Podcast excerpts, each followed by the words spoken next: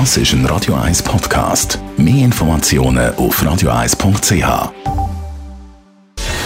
Gesundheit und Wissenschaft auf Radio 1. Unterstützt vom Kopfwehzentrum Irlande Zürich. www.kopfwww.ch Ja, unglaublich, aber wahr. In zwei Monaten, am 28. Oktober, startet der Skiweltcup die neue Saison mit dem Riesenslalom Zölden.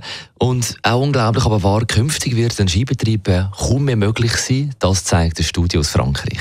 Bei einer globalen Erwärmung von 2 Grad wird es bei der Hälfte der europäischen Skigebiete ein sehr hohes Risiko geben für Schneemangel. Was unternehmen also die europäischen Skigebiete? Angefangen Frankreich, äh, Dorothea Finkbeiner. Also die Lage in Frankreich ist dramatisch. Äh, garantiert Schnee im Winter gibt es eigentlich nur noch 2.000, 3.000 Meter hoch in den Alpen und selbst da geht es kaum noch ohne Schneekanonen.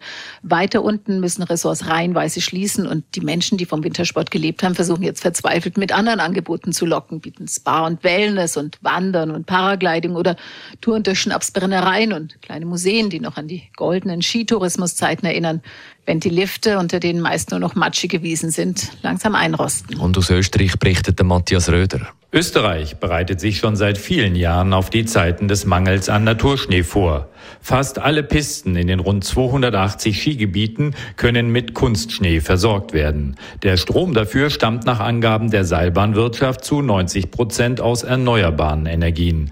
Zusätzliches Plus dürfte sein, dass die Talstationen in vielen Regionen deutlich über 1000 Höhenmeter liegen. Die Touristen werden ohnehin immer flexibler und viele schätzen mittlerweile eine schlichte leichte Winterwanderung mit gemütlicher Einkehr, ganz ohne Ski. Claudia Wester, wie sieht es bei euch in Italien aus in Zukunft?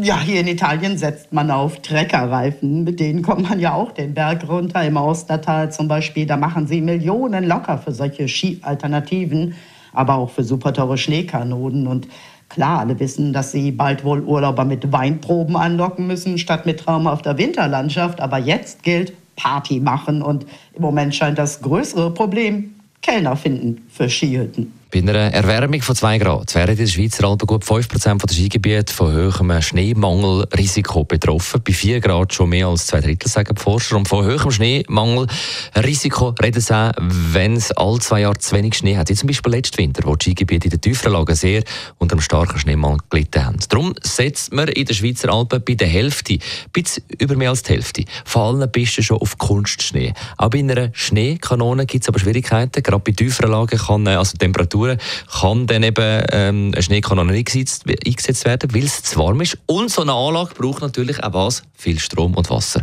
Und so werden die Skibillette noch teurer.